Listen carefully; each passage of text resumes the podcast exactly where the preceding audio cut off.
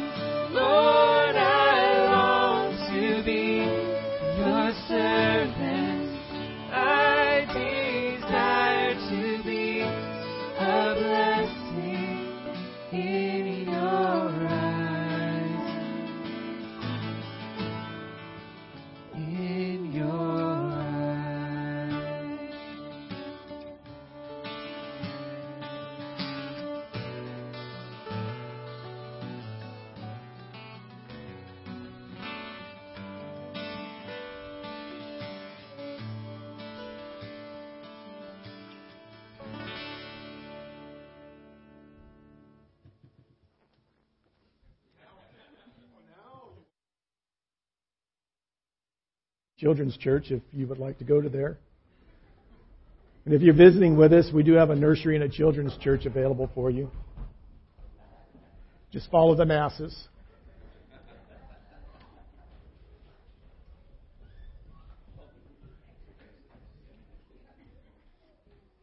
Something Ted did mention uh, when he was talking about yesterday, we had close to 70 people that uh, was out there with us. I think when we walked down to the river to to go and do the baptismal ceremony, just about everyone else there was watching, trying to figure out where they should be going. That everybody else seems to be going. Uh, it's quite a long line going across the bridge and down the riverbank, and but we had a we had a wonderful time. Uh, we uh, not only in fellowship, but uh, having the time of baptism too. That was that was special. So.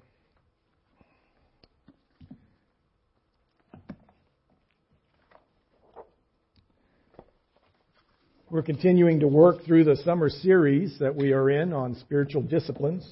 Give me a second to get things straightened out here. I know you probably think I do all this by memory, but I can guarantee you I do not. So I have to have my notes here uh, at a point where I can read them and uh, try not to go off on too many rabbit trails, which I have been known to do. Let's open in prayer. Father, again, we come to you just thanking you for today, thanking for you for yesterday, and Lord, seeing your hand working on lives here at Redwood Christian Fellowship and in our extended family, throughout our, our families and community. Lord, we, we love you. We thank you. We, we need you. We need you and your Holy Spirit now as we enter your word. Lord, I pray that you will help me as I as I teach, as I navigate through the text that we are going through, that you will help me to be accurate, that the truth will be taught. Lord, that your word will go out and accomplish what you desire to accomplish today, that you will grow your children, and that you will save the lost. We thank you for all that you do for us. In Jesus' name, amen. So we're continuing our series. We've been on it, uh, kind of a sub series, if you will, for the summer. We have four more topics that we'll be covering, including today's.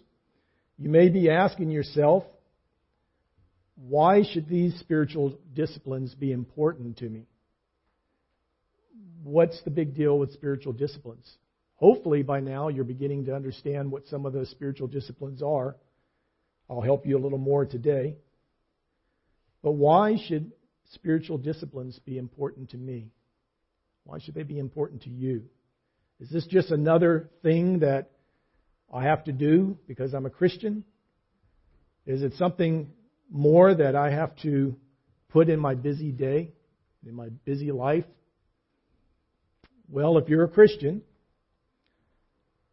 I would say yes, but with an explanation. We are to regularly pursue the spiritual disciplines.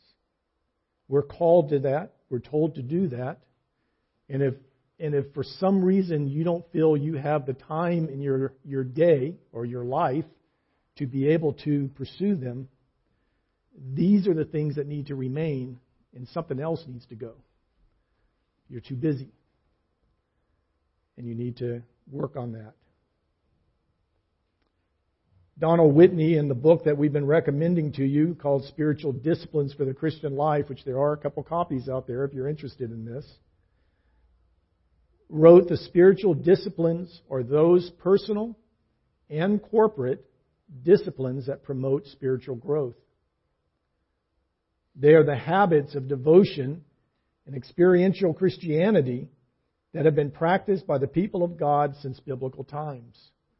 Spiritual disciplines are not new, nor are they just for the individual. It's not intended just to be something that you do or you do to benefit from it or or or realize any blessing from it by yourself all the time. It's also intended to be a corporate, uh, uh, as, a, as a community uh, involved in it.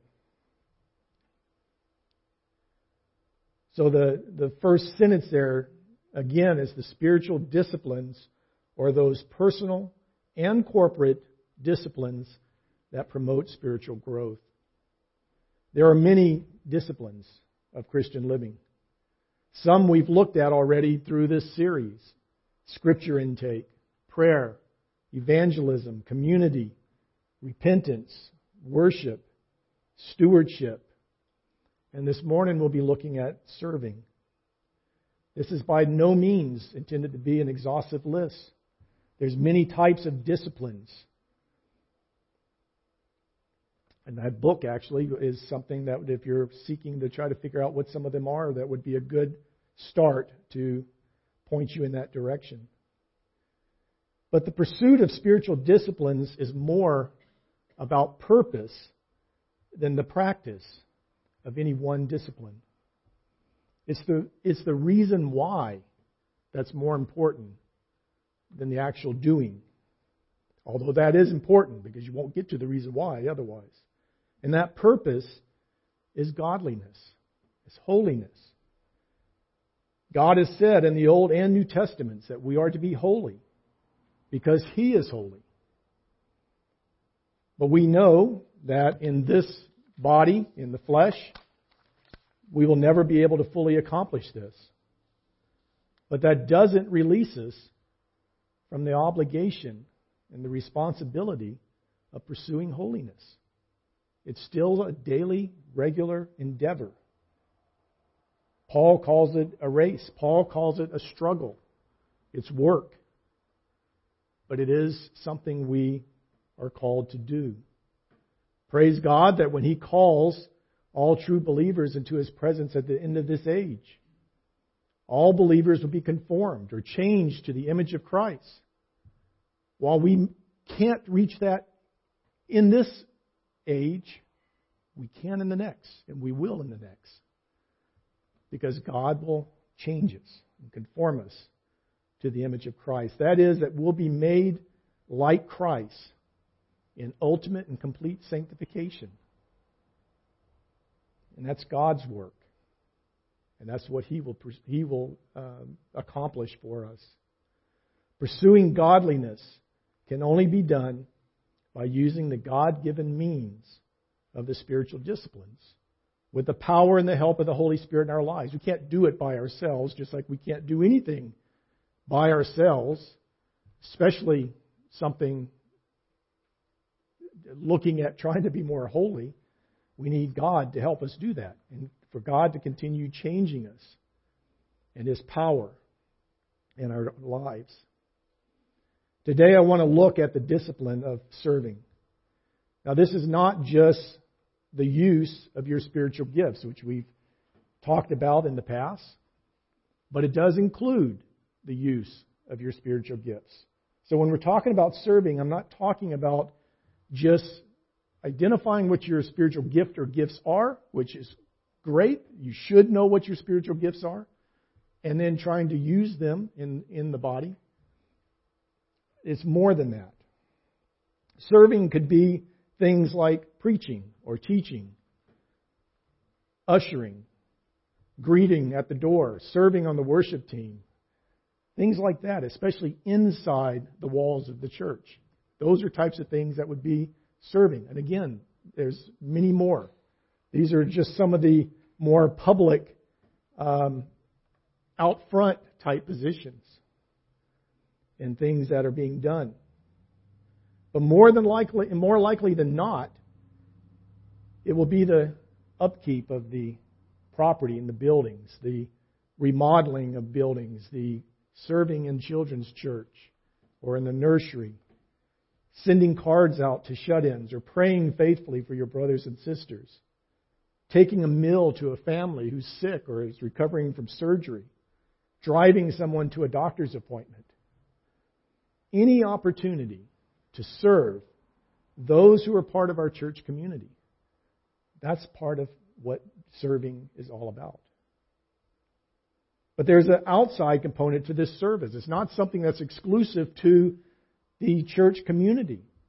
We're to serve also people outside this church. Serving those who aren't part of the church community, many times aren't Christians at all.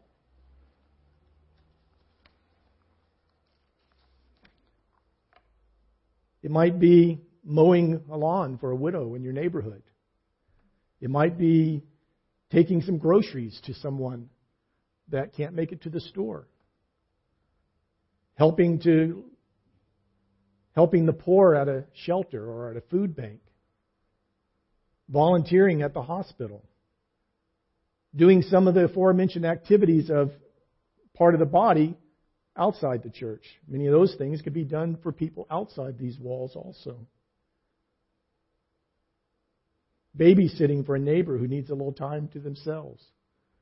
Many, many ways that you can be involved in serving to people who are outside the church. This discipline includes all the many types of things that are done by Christians to meet a need that they've learned about, regardless if it's for Christian or non Christian. Let's look together at a passage. Uh, turn to Ephesians chapter 2. I'd like to read a few verses here when you get there.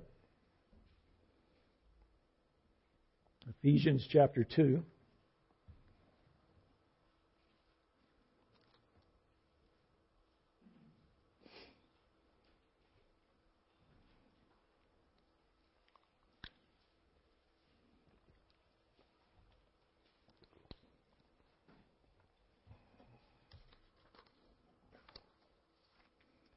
It says in verse 1 And you were dead in the trespasses and sins in which you once walked, following the course of this world, following the prince of, of the power of the air, the spirit that is now at work in the sons of disobedience, among whom we all once lived in the passions of our flesh, carrying out the desires of the body and the mind, and were by nature children of wrath like the rest of mankind. But God, being rich in mercy, because of the great love with which He loved us, even when we were dead in our trespasses, made us alive together with Christ. By grace you have been saved, and raised us up with Him, and seated us with Him in the heavenly places in Christ Jesus so that in the coming age he might show the immeasurable riches of his grace in kindness towards us in Christ Jesus. For by grace you have been saved through faith. And this is not your own doing. It is the gift of God, not a, res- not a result of works, so that no one may boast. For we are his workmanship, created in Christ Jesus for good works, which God prepared beforehand that we should walk in them. Look at that last verse again. For we are his workmanship, created in Christ Jesus for what? For good works, which God prepared beforehand that we should walk in them. When we're saved, we are called to serve God and to serve others to do good works. Scripture is full of examples of God's people doing good works to those in the church and those who are not. We're called to be the salt of the earth. We're called to be the light of the world. How do we do this if not by good works? It cannot be by being saved and sitting on our high horse and let everyone see our, how pious we are.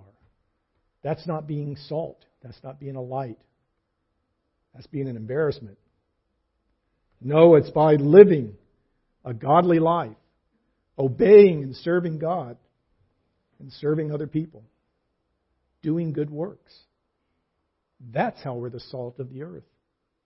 That's how we're the light by taking opportunities to be able to serve others around us.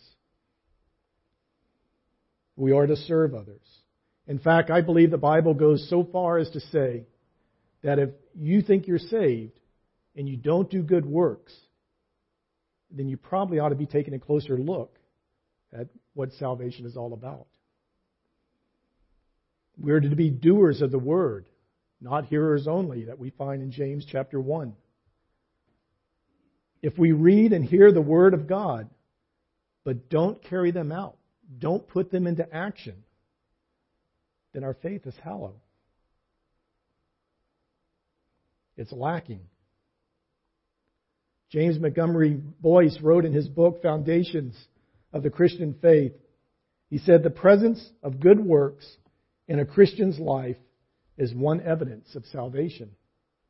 We think differently than we did before our conversion and seek to serve others in ways that would never have occurred to us before. Not only are you a different person when you become saved, you do things for a different reason than you did before you were saved.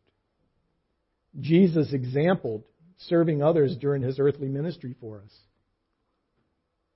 He had compassion for people.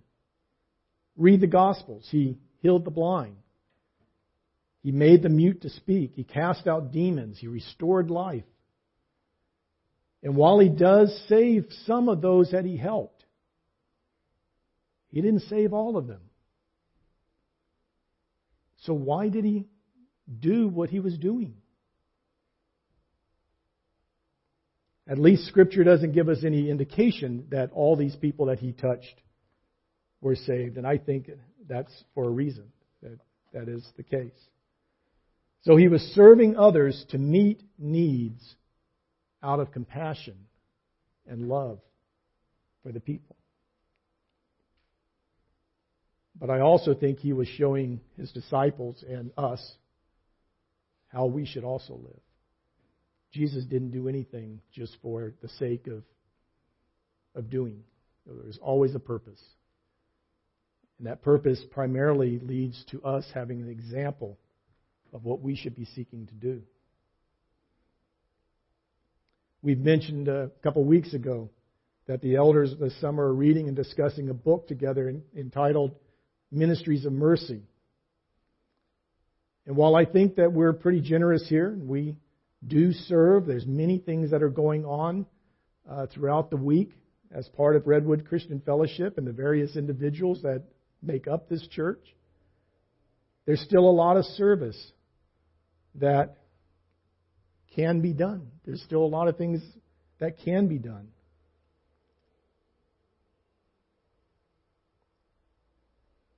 Jesus is our example we can look at his life, we can look at what he did and how he did it and why he did it to understand better what we should be doing.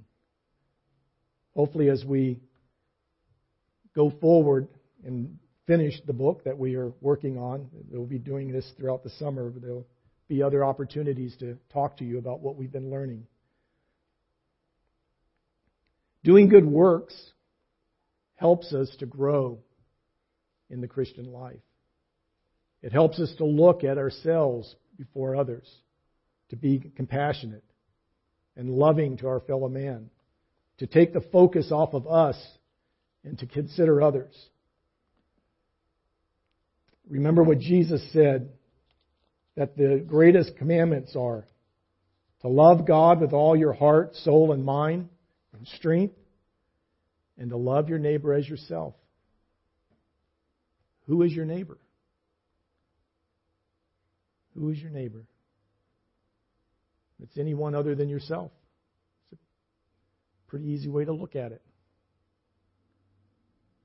So when we serve, we are not only helping someone with a need, but God uses our experiences to help us to grow individually, uh, more uh, spiritually, and it helps us as a corporate body. This is one of the things I think that we do see the benefit of as a corporate body when there's service taking place throughout our day and night.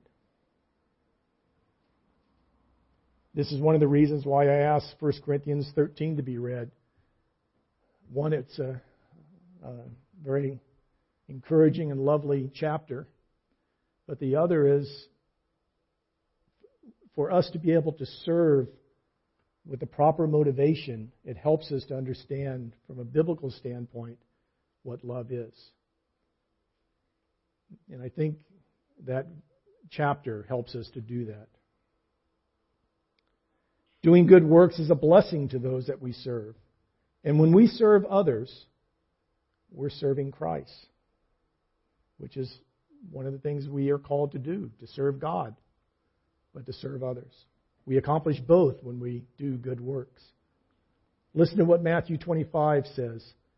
Then the king will say to those on his right, Come, you who are blessed by my Father, inherit the kingdom prepared for you from the foundation of the world.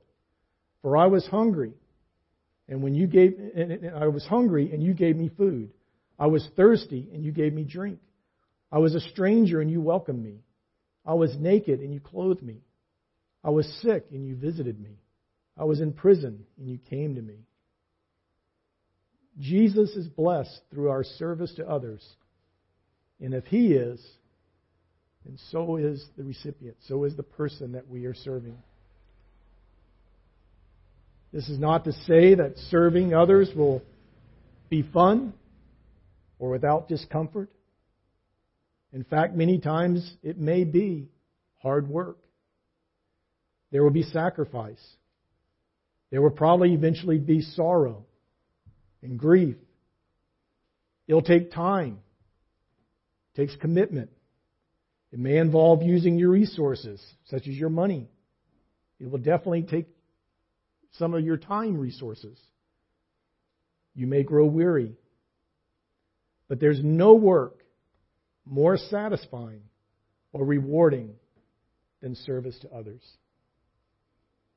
Service to God while serving others is never done in vain. It will endure into eternity, as this passage in Matthew 25 tells us. So even though others may not know, and that's probably good because other people know that helps work on our um, pride. But when things are done and you're really accomplishing something and doing good works and meeting a need, and you're doing it because you want to serve God and serve others, and you do it in that 1 Corinthians love definition and because of compassion for people,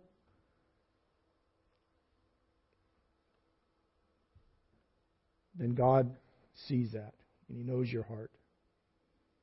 And it will endure in, into eternity. And doing good works brings glory to our Father. We can only pursue holiness with His help. We can only do spiritual disciplines with His strength. We can only meet needs of others by His grace. As we serve, we bring glory to God. This is not to say that everyone that we serve will become a Christian. That's I was going to say that's not necessarily the reason we're doing it, but you would like to think that that person might come to know Christ through that. But I think we'll see that they may never come to know Christ as their Lord.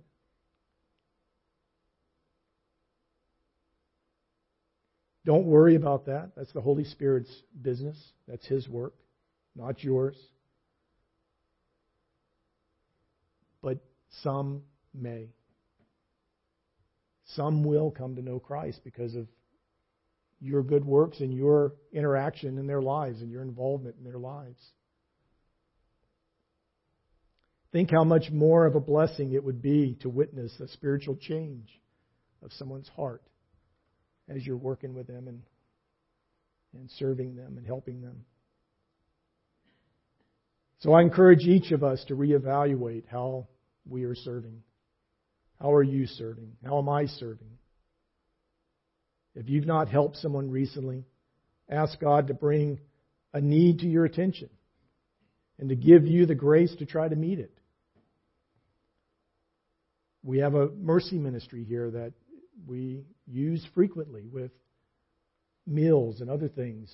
Uh, if you'd like to start with that, we can always use more people on that list. Talk to Kathy Schlurf and get on the Mercy Ministry. Uh, with the Abishans uh, coming back from surgery, we'll probably be needing meals again very soon.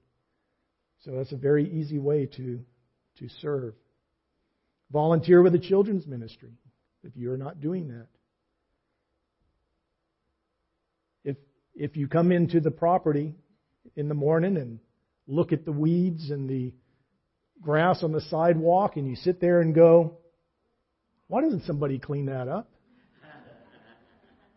Which, to be honest with you, I do almost every day since I live up the road.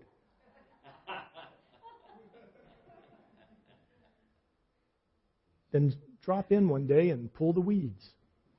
Come and help out. We can use your help. Find a neighbor that could use a hand and help them out just because you want to be a good neighbor. In fact, Christians should be the best neighbors that anybody has. Every neighborhood should be sitting there going, I sure am blessed to have that, that Christian family down the road. Unfortunately, that's not the case many times. But don't be that person. Be the one that they'll be saying, well, that's a good family down there. They're always helping us out. They're always doing things to make life good. Be the light on the hilltop. Be the salt of the earth. Start in your own neighborhood. Whitney closes his chapter on serving with a mock job ad that goes like this Wanted. Gifted volunteer for difficult service in the local expression of the kingdom of God. Motivation to serve should be obedience to God, gratitude, gladness, forgiveness, humility, and love. Service will rarely be glorious. Temptation to quit place of service will sometimes be strong. Volunteers must be faithful in spite of long hours, little or no visible results, and possibly no recognition except from God in eternity. That's what we're calling you to. That's what God is calling us to. Is doing good works and serving. This is what we're called to. And I call on you to be faithful to your calling. Pursue the spiritual disciplines. Pursue holiness. And this includes serving others. So let's celebrate together in communion as we close. And as the music is going, feel free to join in with the song, but this might also be an opportunity for you to sit quietly in your chair and have some reflection, have a time of prayer, have a time of communion with God. If that happens, I'm sure the worship team will just sing for you. But uh, hold your, uh, as the elements are passed out, just hold them. We're going to celebrate together at the end. And ushers, if you can come forward and take care of that. Worship team, please.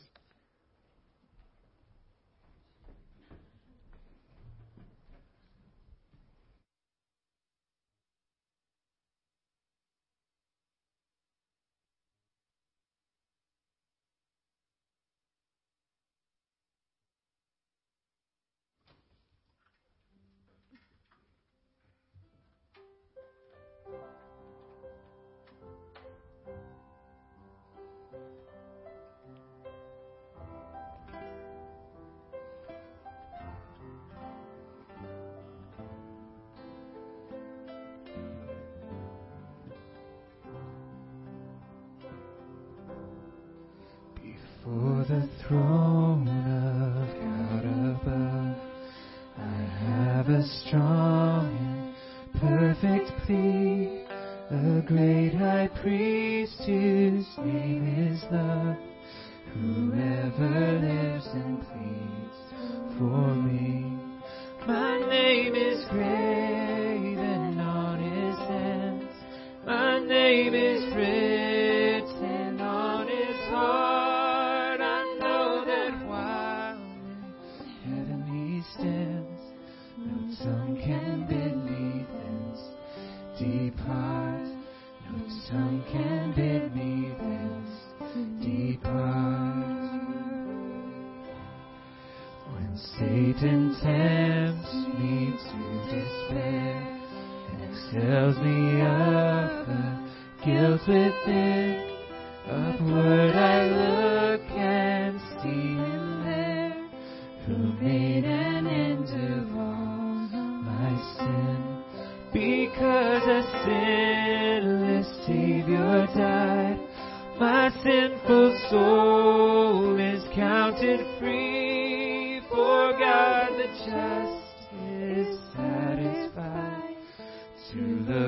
on him and pardon me. To look on him.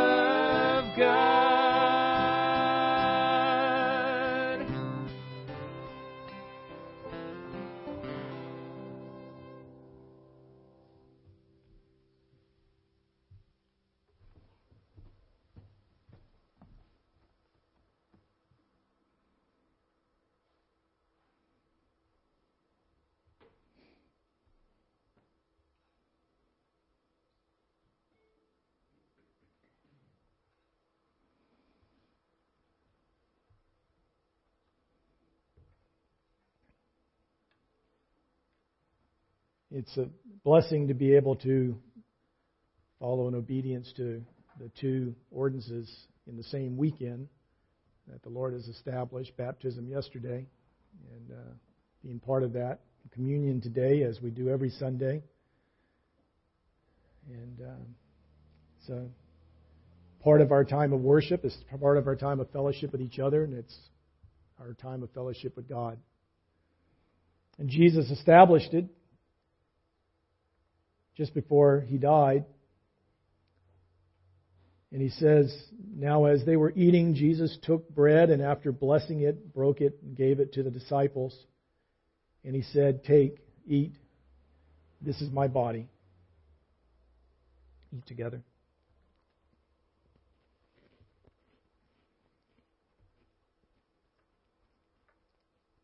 And he took a cup, and when he had given thanks, he gave it to them, saying, Drink of it, all of you, for this is my blood of the covenant, which is poured out for many for the forgiveness of sins. Let's drink together. I tell you, I will not drink again of this fruit of the vine until that day when I drink it new with you in my Father's kingdom. And that's our hope in the future when He calls us home. We hope that you have a few minutes after the service to join us. We have some cake in the back and different types of refreshments. Come and join us for a little bit. But before we do any of that, I would like to make a point of asking if there's anybody who is uh, interested in knowing about Christ. Maybe you're not a Christian, but you've been hearing something that you uh, would like more information on, or uh, finding out what baptism is, or being baptized, or church membership, which is another thing that we uh, want to make sure you know that we do have a church membership here, and if you're interested in that, we'd like to talk to you about it. Um, please grab one of the elders right after the service. We'd love to talk to you and give you more information and uh, see where you're at and uh, maybe set that up for you. But uh, for Rebecca, welcome to the fellowship. You've already been uh, part of the church, ministering and and uh, loving us, and uh, we welcome you to the fellowship. so let's dismiss the last song, and we'll.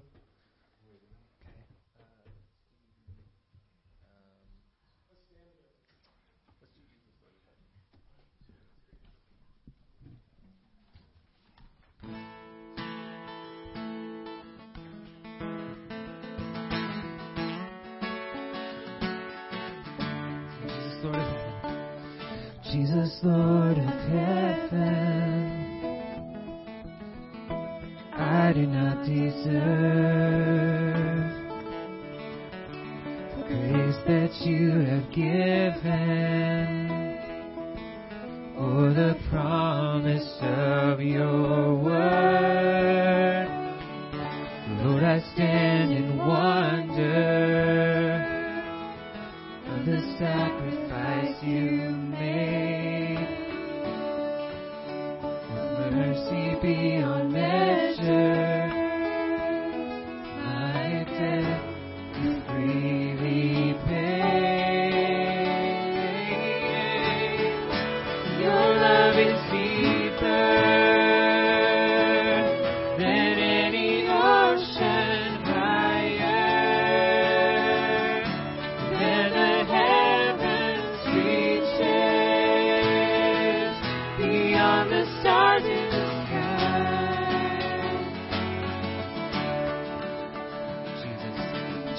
Lord of heaven I do not deserve. The grace that you have given, or the promise of your.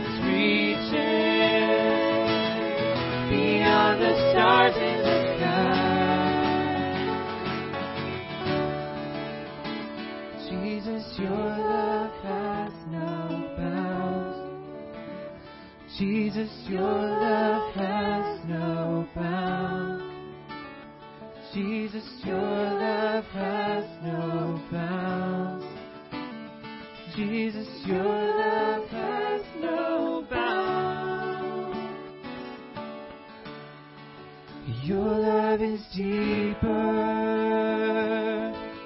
than any ocean.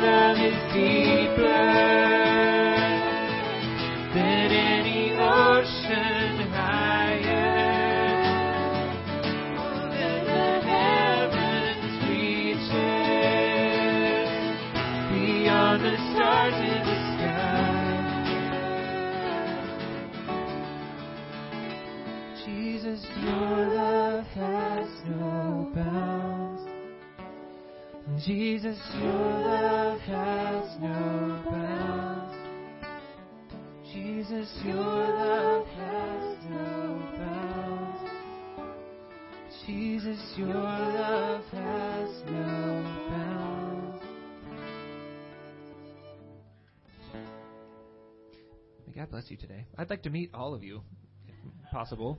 So I will try to say hello to